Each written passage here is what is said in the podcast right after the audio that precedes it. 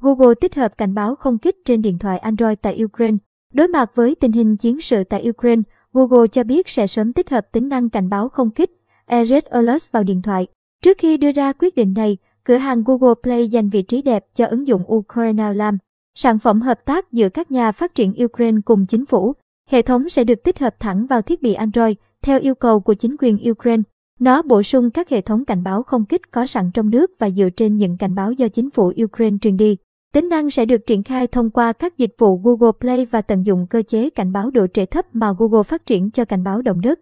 Theo giải thích của Google, nó chỉ dùng vị trí gần đúng của thiết bị để gửi thông báo về các cuộc không kích có thể xảy ra.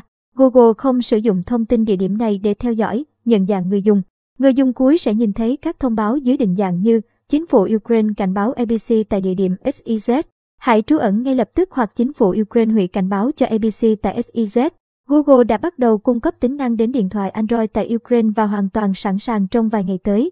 Hiện tại, Android đang hỗ trợ cảnh báo động đất, hiển thị lời nhắc toàn màn hình cho người dùng áp dụng các biện pháp an toàn trước khi động đất xảy ra.